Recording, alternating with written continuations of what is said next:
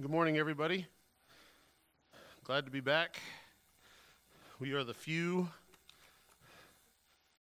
and hopefully the warm.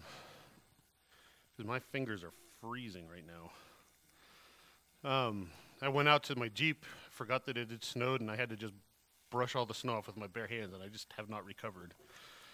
So uh, let's start with a, a word of prayer. Almighty God, I, I beseech you to inject yourself into this class this morning, into our church, that your Holy Spirit will be present, that you will guide our, our hearts and our thoughts, that we will understand more about your word, that you have made it to be what it is, that you have shepherded it through the centuries, that we have by your grace, received it, and by it we can know you. In your name we pray. Amen. okay, so this morning I'm going to be talking about, in the as we're talking about church history, uh, before we start talking about the history of the church, I wanted to talk a bit about the history of the bedrock of the church, which is the canon of Scripture. I'm not going to talk about the Old Testament today. That's a, a whole nother ball of wax. I mean, and, and obviously that goes back into, into Jewish history before the church.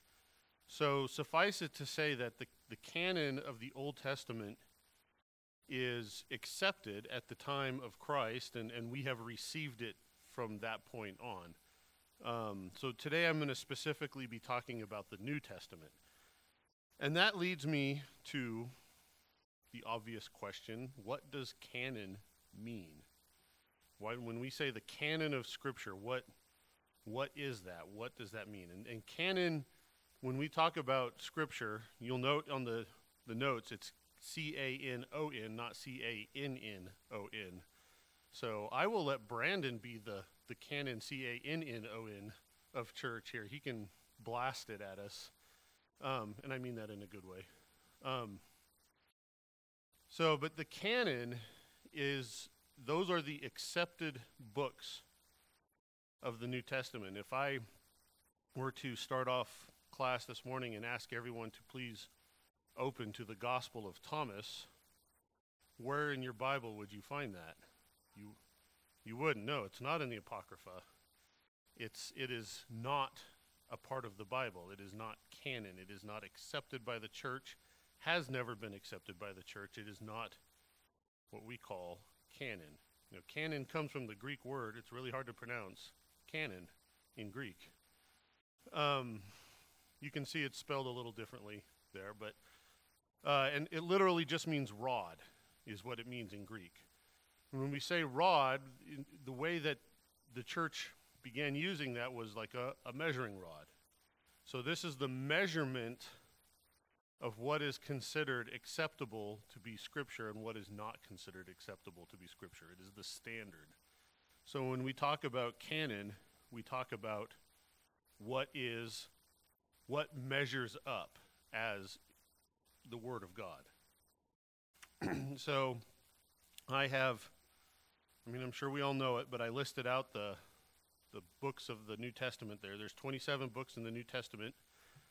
And that sorry, is important because as we pierce a little deeper into this, you'll see, we will see that while the books themselves are, most of them are going to be accepted immediately and broadly, there are going to be some that are not going to be accepted immediately and broadly. And we're going to talk about that in a little bit.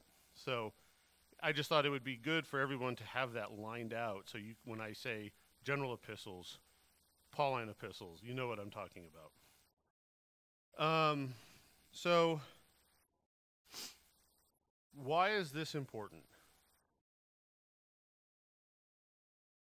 It's important for a lot of reasons, but in this, it is at, at the core, this is the foundation of our church. We are, we would say, a Bible believing church. Well, what's the Bible? How do we how do we know what is and is not included in the Bible? We take it for granted now that there are 27 books in the New Testament. But has that always been the case? Has the church always taken it for granted that there's 27 books in the New Testament? If a letter is written to the Colossians, how did that come to be accepted by a church in Spain or in America? You know, what was the process by which those books became accepted as authoritative and as normative and as being accepted as the inspired word of God. So that's that's what we want to talk about today is is how that process came to exist, uh, came to take place. And I'm going to weight this a little more to the historical side, but there's a theological side too as well, and we'll get to that at the end. If we veer into the theological, we will never will never leave. So, um, I know I, I only have an hour though. So uh, first off, a couple things to keep in mind is that, and we'll, we're going to circle back to this at the end, is that even though we we are a Bible believing church, and, and this may sound kind of odd for some people, but trust me, I mean we can talk about it later if we need to, but it's not Scripture itself that is the foundation, but it's Jesus Christ Himself. Script, what is Scripture attesting to? To Jesus Christ, to the work of Jesus Christ. So, really, when we talk about Scripture, we're, we're, we're holding that up as our authority because it is attesting to the work and to the person of Jesus Christ. And so that that really is the foundation of the church. You know, not it's not just the Bible, but it's really what the Bible is pointing us to. So, uh, there was a time in the church when they had no scripture. So it depends on when you start, when you work on the dating of the New Testament books. There is a, there is a minimum when I say dating, I mean when they were written, when we can figure out when in time they were written. There is a, at least a minimum of 10 years before the first book of the Bible was written. And just because it was written doesn't mean that every church suddenly had that book of the Bible. It takes time for those to disseminate throughout the Roman Empire. So, what is the authority for the church at that time? It's the apostles. It's the teaching of the apostles. and so we have to keep that in mind as we be, as we talk about the scripture because when we talk about here's a, a word that we don't use every day, the canonicity of a book, people are going to point to the apostolic authority that it has. So, but for a time, there is only going to be the apostles' teaching and the oral tradition that comes from them. When Peter preaches at Pentecost, word is going to get out about what he says. And what Peter said at Pentecost is going to be authoritative for believers. They don't have a gospel yet. I mean, they don't have one of the four gospels. I mean, Peter is preaching the gospel, but you understand what I'm saying. They don't have Matthew, Mark, Luke, and John. They don't have Romans. They don't have Jude or James. They have what Peter said at Pentecost. So there's going to be a time in the church when there is no scripture. There's going to be a time maybe in the future of the church. and I don't mean this, you know, theologically, but where the church has no scripture. What happens during persecution when they burn the Bibles? You know, we still are going to be a Bible believing church, but what's going to be the foundation of the church? Jesus Christ. So we have to be aware, at least, of these other foundations that exist for us. So when the apostles began to die out, that other form of authority is going to begin to fade, and the scriptures then are going to become more and more and more authoritative. But what were the scriptures? That's going to be the question that we're going to talk about today. So, oh, one other thing. So, you can turn to the second page of your notes now. One other thing I wanted to, to talk about too was was that to some degree the scriptures are the the New Testament scriptures are self-authenticating. I mean, we all know 2 Timothy 3:16, all scripture is God-breathed. So all scripture is inspired by the Holy Spirit, by God himself.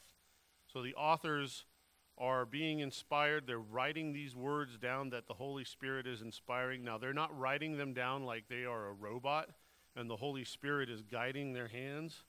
The character of each of the authors is still embedded in each of these works. You can tell John and his writings from Paul and his writings, and from Luke and from Mark. I mean, Mark is really not very good at Greek.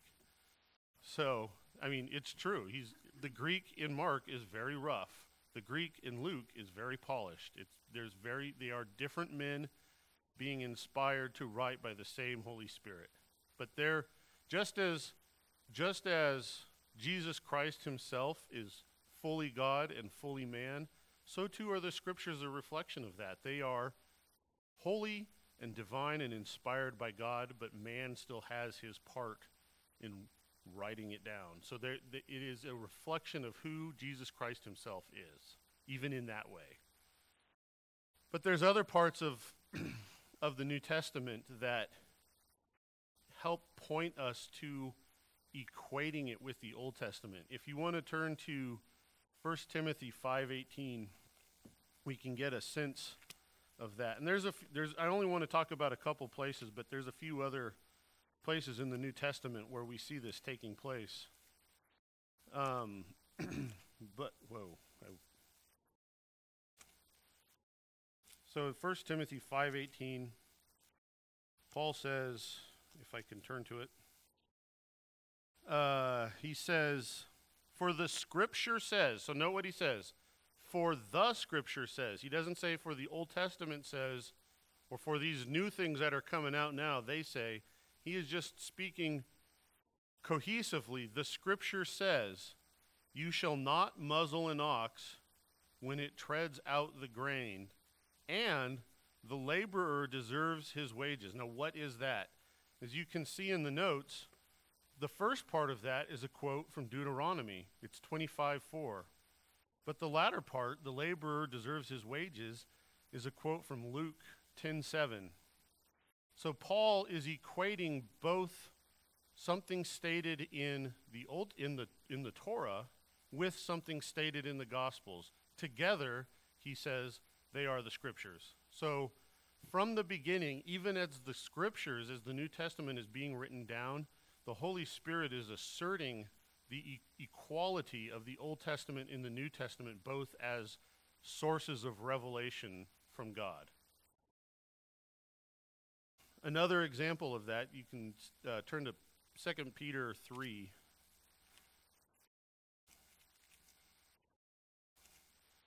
I always thought that this was kind of a a humorous passage. I mean, it's a really really important passage, but you know, Peter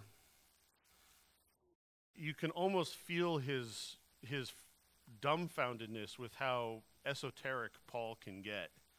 But uh, in 2 Peter 3 uh, 15 and 16, he says, And count the patience of our Lord as salvation, just as our beloved brother Paul also wrote to you according to the wisdom given to him, as he does in all his letters, which he speaks in term of these matters.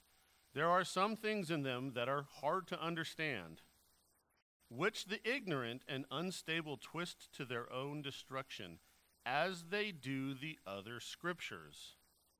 So, what are the other scriptures? Well, at the minimum, it's the Old Testament.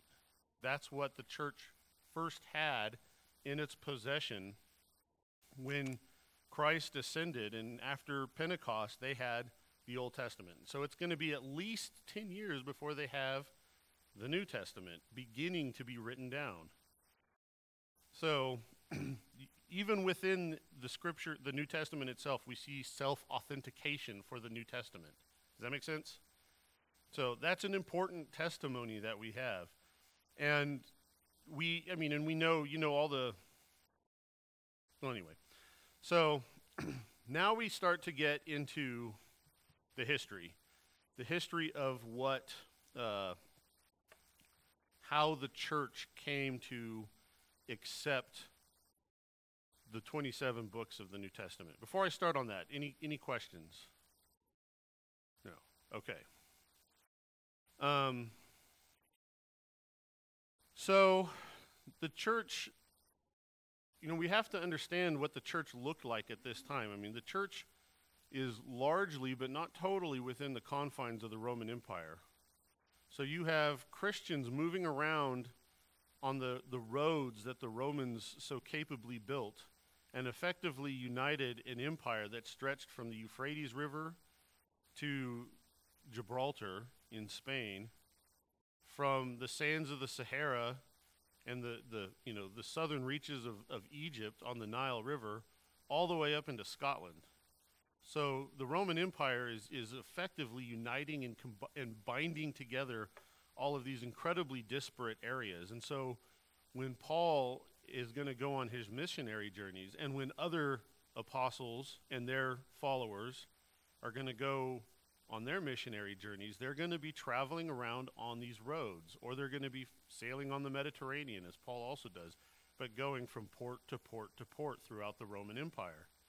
And Rome itself, the capital, is going to be a massive gravitational pull for Christians, and the church in Rome is going to be established very early, and especially after the Jewish wars when Jerusalem is destroyed, the church in Rome is going to start growing even more after that as the Jews are dispersed throughout the empire, but a lot of them are going to travel, ironically, to Rome.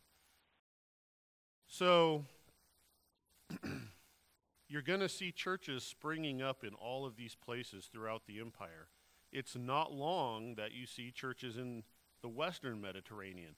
North Africa, what we would now call Tunisia and Algeria, that was actually one of the, the hotbeds of Christianity in the early church. You're going to see a significant number of really, really important events in the early history of the church that we'll get into in later classes, all taking place in North Africa. If anyone's ever heard of St. Augustine, he's from North Africa. So his church that he pastored was in North Africa. And there's plenty of others that we'll talk about when we when we get to that point. But you're going to see these places all throughout the empire. And over time, and, and rather swiftly, we're going to see them all accepting the core of the books of the 27 books of the New Testament. So, before we go any further, I, I just want to, if you want to flip back to that first page and you look at the at the books of the New Testament, if you want to put a check mark or you can just, you don't even have to check it off if you want to. The Gospels, all four Gospels, the book of Acts, and m- most of Paul's epistles are going to be accepted by the church almost immediately. And we're going to talk about how we know this here in a minute. But right off the bat, those are going to be accepted. There's not going to be any dis- like any significant dispute over whether those are authentically inspired by God within the church. Now, some of the general epistles and Revelation, uh, various general epistles, it's not a single block, but certain ones are going to be disputed at times. So the challenge for the church is going to be coming to an agreement over what is and is not authentic for, you know, for for faith and for doctrine and things like that. In particular, Second Peter is going to be one of the most challenged. Revelation, it's interesting, and I, I, didn't include this in the timeline that I have in the notes, so I'm going to just skip ahead a little bit. But Revelation, there's going to be a group of heretics called the Montanists. And we're going to talk about them during Sunday school when we get to that period of the church history, so I, I'm not going to go into depth about it here. But suffice to say, the Montanists really, really, really liked the book of Revelation and abused it heavily. And because of that, even though Revelation was accepted very early on in the church and pretty widely, the regions where the Montanists were most prevalent are going to end up sort of swinging the pendulum too far the other way, and they're going to just reject Revelation as being authentic. And it's going to take time for that wound that was caused by the Montanists to heal, and for the church, even in those areas where they had suffered from the Montanist uh, scourge, are they're going to finally accept uh, Revelation as well. So it's going to take a few hundred years. The other ones are, you know, they're they're challenging in various ways. Like the problem with Hebrews that a lot of people had was they don't know who wrote it. So what apostle wrote Hebrews? Maybe, maybe Paul, maybe Barnabas. Origen, who's one of the great fathers of the early church, we'll talk about him again too. You're going to hear a lot of names that we're going to come back to in class, not today, but in weeks. But Origen had a famous line where he said, The author of the book of Hebrews is known only to God. So at the end of the day, we can guess who wrote Hebrews, but at the end of the day, only God knows. But because it, we don't know for sure who wrote it, a lot of people said, well, maybe we shouldn't accept Hebrews. Or, you know, there's a big, there's a challenge in, under, in understanding how Jude and Second Peter came about. I, you know, Jude is a very short book but almost half of the very short book that is Jude is actually almost verse by verse quoted from Second Peter. So there's very little original material in the book of Jude. Plus, who's Jude? Well, we can figure that out, and the church figured it out pretty early on, and the church found value in Jude, and we'll talk about that again towards the end. But these are the kinds of questions people are having as to why they're saying not Jude, not Hebrews not Second Peter. Does that make sense? They have good reasons, but the church has to figure it out. So, what can we look to historically as when we can see uh, the canon really coming together? And the first time we can see that is about AD 150. And now keep in mind, we talk about the closing of the canon. That's when the last book would have been written. So the last book of the New Testament is generally believed to have been written sometime around 80 90, and that would be the book of Revelation. There's a chance it could have been written earlier, but we can say for certain that around AD 90, or at least at the latest AD 100, the canon is closed. All 27 books have now been written. So about 50 years later, there's another heretic, and we'll talk about him some too, named Marcion. And he is going to break away from the church, and he's going to lead a, a lot of followers with him. And the thing that is really driving him crazy is he was not a fan of Jews. And so he tried to strike anything Jewish out of the church.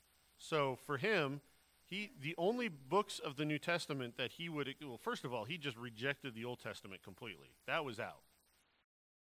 The only books in the New Testament were all of Paul's letters and the Gospel of Luke, which he heavily edited. Some people call it the Gospel of Marcion, but it's still Luke, but very heavily edited. Thank you, Thomas Jefferson, for also doing the same thing. Um, nothing new under the sun, you know what I mean? So uh, he, and I think that's, he didn't even uh, accept all of Paul's letters. He only accepted 10 of Paul's letters. So there's three that he rejects. And then all the pastoral epistles, except for Jude, he rejects. What does that tell us? So, in his rejection of all of these books, what he's telling us is that the church actually is accepting them. So it's like a test positive in the negative, if that makes sense. When he says, I reject Hebrews, because it's a pretty Jewish book, what he's telling you is the church is accepting Hebrews. So Marcion is actually helping us figure out what the canon was very early on in the church. Within 120 years of, of Christ's crucifixion, we already have a pretty good idea that the church already accepted all 27 books of the Bible, of the New Testament. If I say Bible instead of New Testament, you know what I'm talking about, because I'm probably going to say it again. So, um, go go ahead. We're going to talk about him in class. So I, that's I don't I want to. Uh, we're not going to go there right now, but we will we will get to him when we start talking about the chronological history of the church. So, did you have a question? Of the church, um, by 150, I would say no. Earlier on, yes, they were, but especially after the Jewish wars, which ended in 71, 80, 71. Um, it's when, yeah, I mean, that temple is destroyed as, in the course of those wars.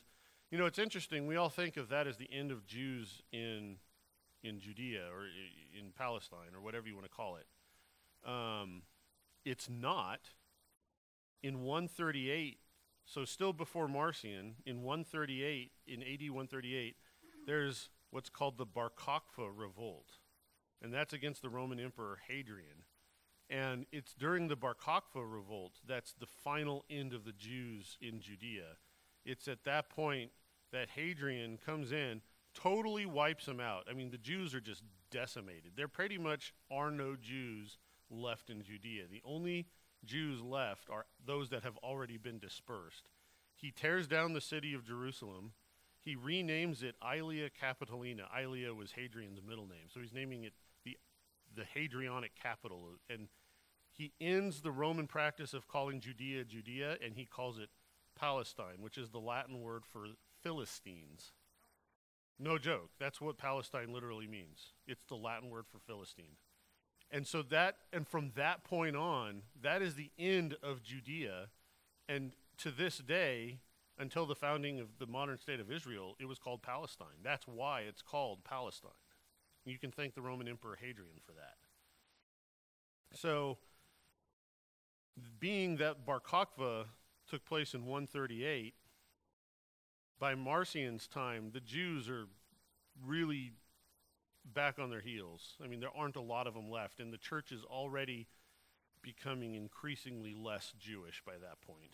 And it, for all I know, may, I mean, and I this is total speculation, but maybe Marcion's vehement dislike of Jews could have been because, I mean, maybe he was in the Roman army and you know fought against the Jews during Bar Kokhba. I don't know, but he really didn't like them. So, anyway, suffice that to say.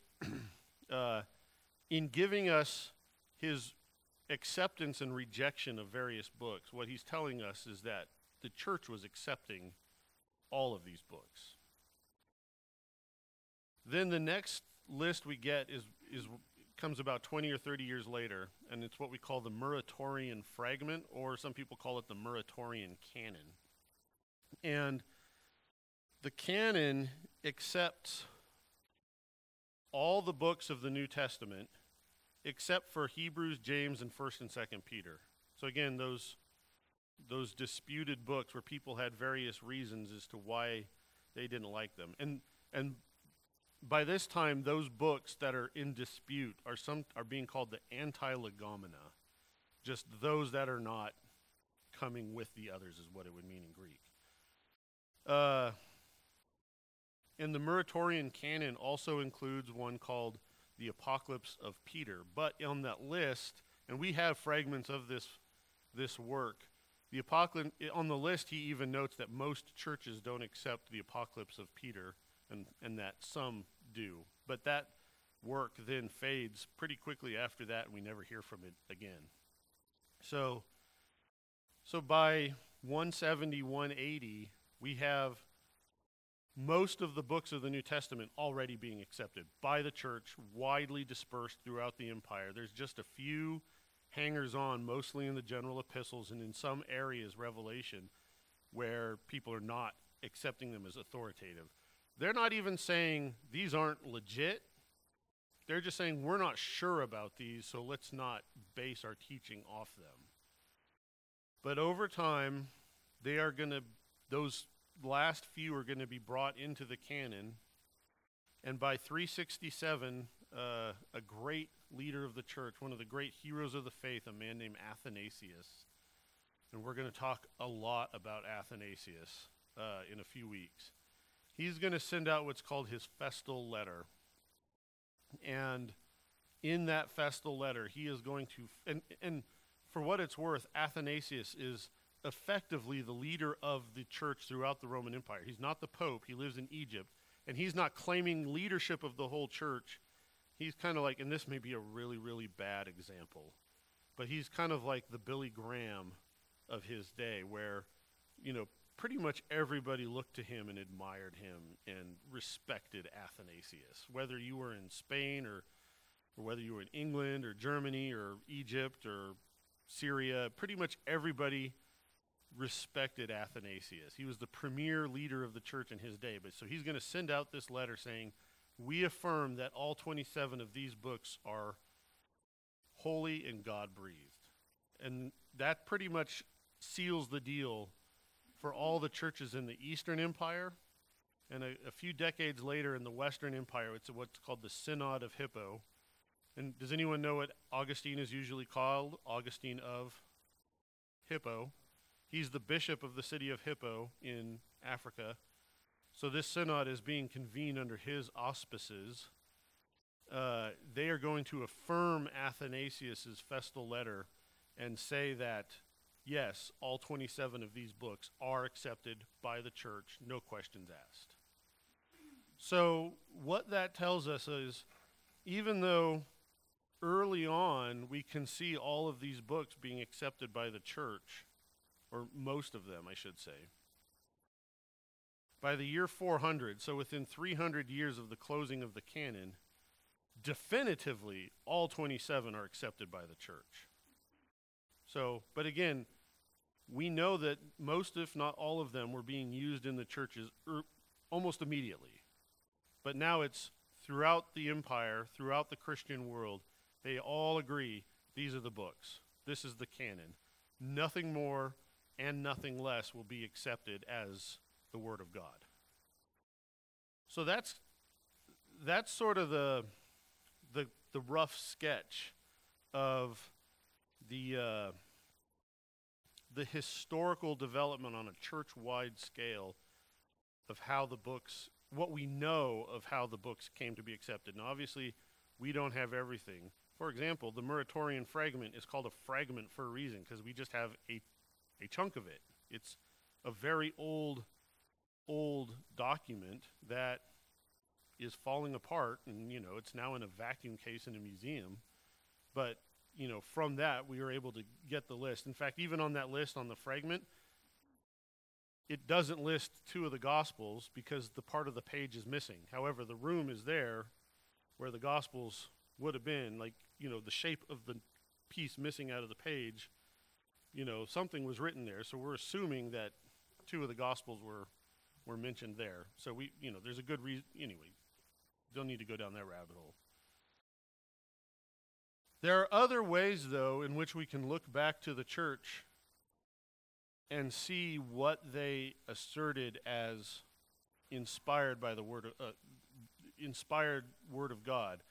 And that is how you when you pretty quickly the church starts to have other things besides the scriptures itself. Not that they are holding these up as with this anywhere near the same authority, but people are writing about the scriptures. So, very early on, you have church leaders writing about books of the Bible or writing about apologetics, like against Roman religion or against the Gnostics or against this or that or the other, or writing to churches and saying, We know you're hurting. God told us this here, and, you know, persevere in faith, kind of a thing. You know, encouraging letters. All of this different literature, a lot of it still exists. And these church fathers are citing scripture. Now they're not saying, you know, Luke 4:15 because that kind of enumeration hasn't even taken place yet. But when we read what they say, we can recognize the quotes from scripture and what they're saying. I mean, we can see we know these verses. We know what the Bible says, so we can see it when they say it. And if they are writing these things and citing this as scripture, that's a big clue to us that they accepted these books. Now, most of these books are never in dispute. So when they cite a gospel, that's not a big surprise. But when they cite Hebrews very early on in the history of the church, that's a big clue that early on in the history of the church, they saw Hebrews as being authoritative. Does that make sense? So, and I give a couple of examples on the bottom half of the second page. um, so, Hebrews is not mentioned, as I note there, in the Marcionite canon or in the Muratorian fragment. However, it is mentioned or quoted by Clement of Alexandria, or, Origen, and Tertullian. Tertullian is an incredibly influential theologian of the church. He's one of the first real theologians. He's the guy that coins the word Trinity in trying in in describing the nature of God tr- and and describing the Trinity. It's Tertullian who is going to be the first to do so, and especially to do so in in a in a way and in language that we today would recognize. Uh, and guess where he's from? North Africa. Um, so, uh, but Tertullian was writing around the year 200. Origen's going to be writing around the year 250, and Clement of Alexandria is going to be writing around 170. So the fact that early on you have these church fathers, and not nobodies in the church. I mean, it doesn't get bigger than Tertullian. Uh,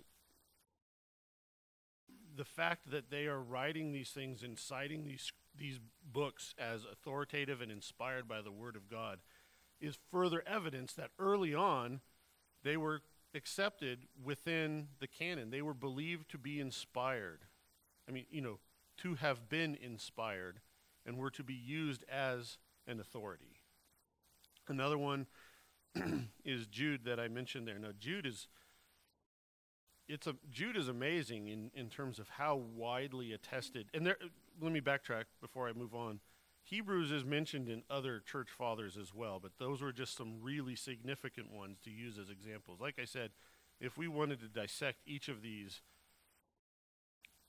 to a really granular level, we'd never leave because there's so many quotations scattered throughout the church fathers.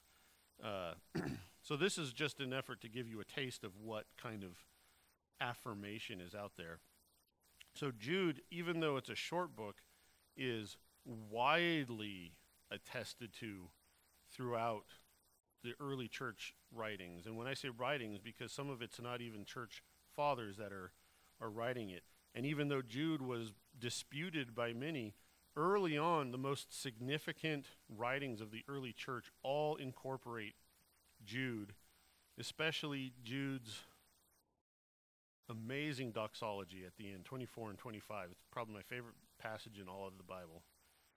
Uh, that's used heavily, and so it's it's being used. Jude is being used by Clement of Rome, who is writing before 100 before AD 100. So within the first century, within the first 70 years of the church, Clement of Rome, who's one of the most influential post apostolic leaders of the church, is citing Jude as inspired. Also, you have three works that were incredibly influential in the early church. You have what's called the Shepherd of Hermas, the Didache, and the Epistle of Barnabas, or the letter of Barnabas. Some people think, I mean, some people back then thought that all three of those at various times and in various places were inspired. So, to be for Jude to be affirmed in all three of those is a very strong attestation that the church, even early on, believed that it was authentic and inspired. But it's not just those. He's mentioned by Polycarp. You know who Polycarp is? Polycarp was a disciple of John. That means the man who, who he was a leader of the church who sat at the feet of the apostle John believed that Jude was inspired because he's quoting it as, as scripture. Uh, Clement of Alexandria, that I also already mentioned, as well as Tertullian and Origen, also affirm or quote Jude, which is an implicit affirmation of its inspiration. So, again, even these disputed books, very early on, the church is, or specific parts of the church are affirming it as inspired. So, there really is no room to quibble there. I mean, you have the lists, you have the church fathers, and then you have a third piece of hard historical evidence, and that is the actual manuscripts that we have, that, uh, you know, the early church manuscripts. Now, we don't have a lot from really early on, but those that we do generally affirm these disputed books. So, for example, the, like the most prominent example of this is what we call P46. It's also called, you may have heard of the Chester Beatty Papyrus. P46 is the earliest Greek manuscript that we have. Keep in mind, the whole New Testament is written in Greek. So, when we talk about the Gospel of Thomas and all of these other non canonical works, this is just a digression here, but one of the thing, one of the big clues, one of the obvious clues is that they're not written in Greek. For example, the Gospel of Thomas, which is the most famous of them, is written in what we call Coptic. So you've heard of Coptic Christians. they're, they live in Egypt. Technically, I hate to say it, they're heretics. They deny, uh, they're not Chalcedonian Christians. They deny that Jesus Christ is fully man and fully God. So, but Coptic is also a language that they speak that's descended from ancient Egyptian. And the Coptic, so but these other gospels, what we often call the Gnostic gospels, which some people try to say should be held up as equal to the other 27 books of the New Testament, are not written in Greek. That's just a clue right off the bat that these are something different. There's a lot of other things when you read them, and we're going to get into that here in a, in a little bit. There's a lot of other things that set them apart from the other 27 books of the New Testament. But my point is, going back to P46, that this manuscript was or was written around the year 200, and it's the earliest extant copy that we have of Paul's letters. So the earliest fragment we have of the New Testament is what's called P52 or P46. Am I saying now I'm getting myself confused. P52. I'm talking about P46 is with Paul. P52, P stands for papyrus. P52 is called the Rylands papyrus, and it's a fragment of the Gospel of Mark.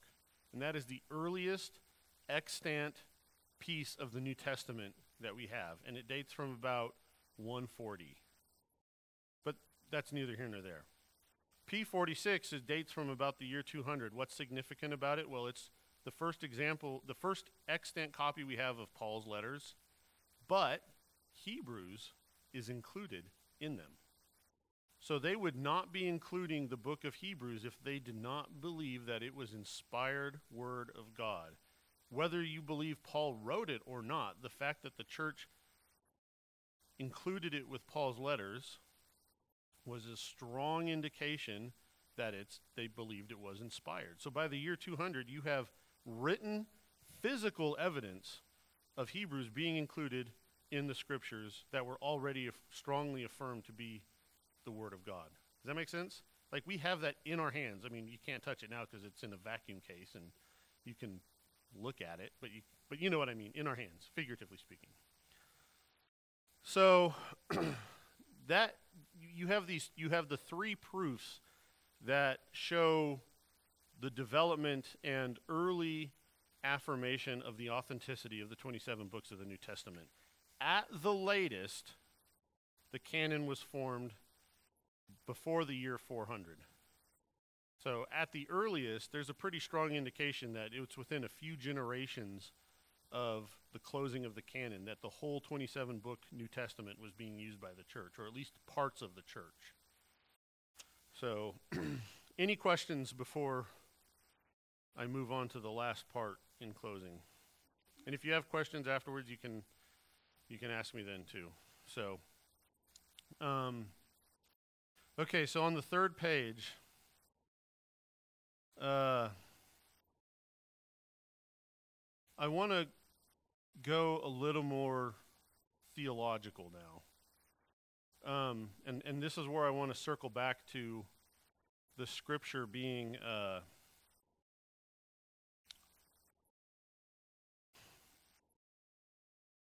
you know, the ultimate canon is Jesus Christ. And the scripture is just pointing us to him. And I don't mean that in to say that it's not authoritative or anything like that, but it's really Jesus Christ himself that is he is the sum of the 27 books of the New Testament. He is he is the canon. You think of the first the opening of Hebrews and how does it start? But it says, you know, this is not verbatim, because don't ask me to do anything verbatim. Um, you know, in, in the early days, the Lord spoke to us through prophets, but now in, in the present day, He has spoken to us through what? A Son. So that is the rev- Jesus Christ is the greatest revelation of God. The scriptures flow from God. But Jesus Christ, the God man, is the greatest revelation. So the prophets revealed what? The scriptures. Okay? Those the, the scriptures are the fruit of the prophets. But God chose to speak to us through a son. So we have to keep everything in its proper place. We are not we don't want to be what some people have called Bibliolaters where we worship the Bible instead of worshiping the, the, Son of God that the Bible points us to. And that's in, in, in no way to diminish the Word of God. You understand that? I am not in any way diluting or diminishing or trying to or anything like that the Bible. I am trying to lift it up because it's really, we don't have faith in a Bible, we have faith in Jesus Christ. And the Bible is the revelation of him to us, but it's pointing us to him. So, anyway, with that being said, I want to talk about just three uh, principles that. Uh, I'm sorry, I lost my train of thought. Um,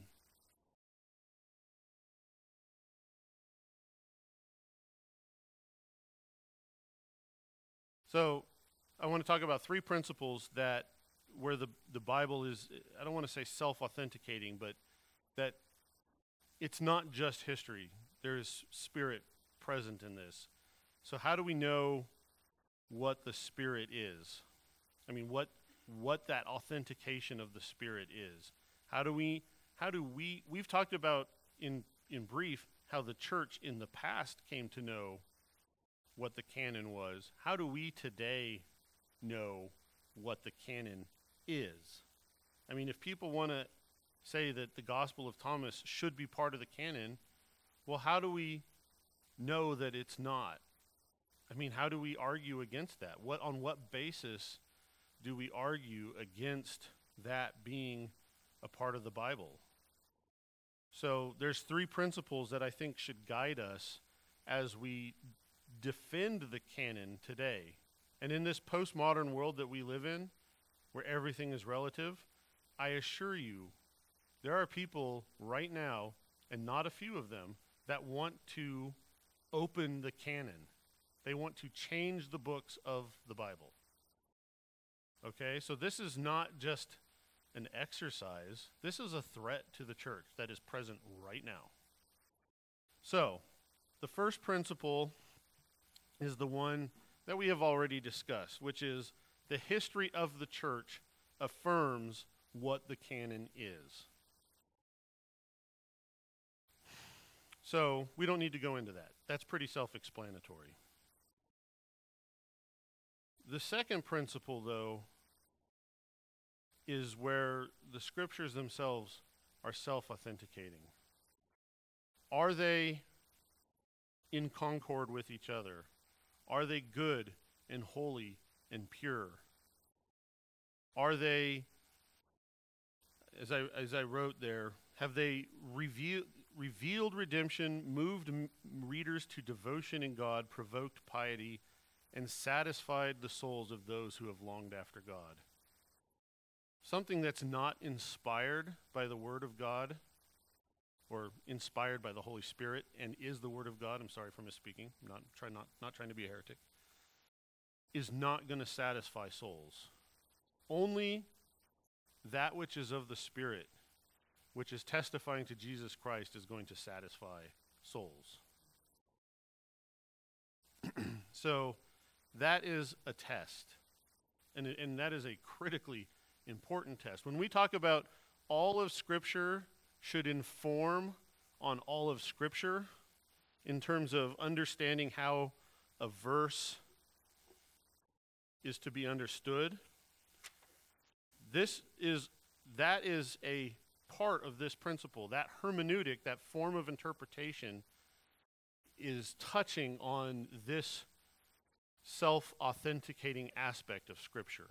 Because if if Scripture itself is not self authenticating, then at some point it's going to be out of concord with itself. And therefore, that is a clue and a big right beacon to us that it's not Scripture. So the Gospel of Thomas, or even something that is explicitly Christian, like the Shepherd of Hermas, which was an early pastoral letter, or the letter of Barnabas, something that is Christian. In no way is it not Christian. It does not rise to that level that the rest of Scripture does. Even the Holy Spirit does not provoke a satisfied soul from reading that. It can edify us, but it's not spiritually satisfying that the way Scripture is. And the church has then left it out.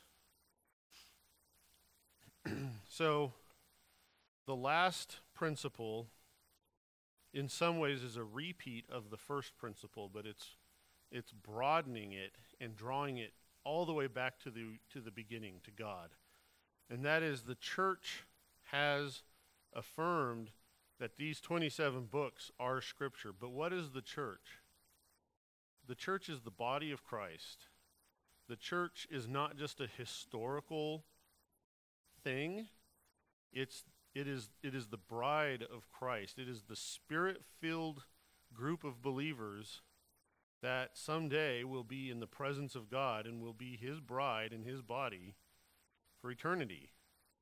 And so, as each believer assents to, rec- to the recognition that these books, each book individually and all the 27 books as a whole, as we assent to that, to the recognition that yes, God wrote this, then as each of us individually do that, then so too does the body of Christ. And so God, through his Holy Spirit, is moving hearts to recognize what is and is not authentically authored by God himself. So it, it's, it's a very broad, very deep, very historical, very personal, but also very spiritual authentication. The fact that we are all here now, we have all, each one of us, whether we know it or not, have felt the movement of the Spirit and assented to the affirmation that these books are true and are inspired and are authoritative for our lives and for the church. So, I'll end on that. Um, you can see my little epilogue there in section B. Um, the scriptures are their own witness. So they, they witness unto themselves, and, and souls are moved by them, and that is that is the strongest witness. So I hope that's a helpful sketch, really. I mean, there's obviously a lot more to say on this subject, but I hope that's a helpful sketch to understand how the church came to recognize what the scriptures are, what the new te- the 27 books of the New Testament are. Uh, obviously, I did not go into the Old Testament. I did not go into the Apocrypha. Um, you know, so there's a lot more to say on this subject, and I'd be happy to talk about it at some point. But this is a beginning. So from here on, we're going to now be looking at the church itself, the history of the church. So the the cloud of witnesses that have come before us. Are you going? Are you or uh, Larry going next? Larry will be next week. Okay, so so we'll be beginning that movement chronologically now through the church, having established the uh, the authority of the scriptures as a, a foundation for the church. So I hope you'll stay with us and, and join us through this. It's gonna I think it's gonna be a really good class as we come to understand the history of our church, how this church, these all of us here in this room came to be here because somebody else led us to the Lord and somebody led them to the Lord, and somebody led them to the Lord, and that goes all the way back to Christ Himself. And what? Who are those people? I mean, who? What? What has the church been doing? Well, we're all here because of what they've been doing. So we're going to talk about that. So, uh, I'll just end with that, and uh, let me close with a word of prayer.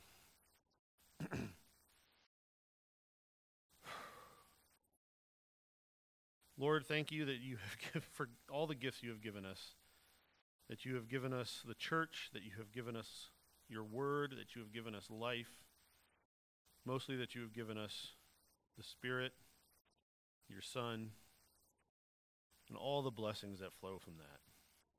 In your name we pray. Amen.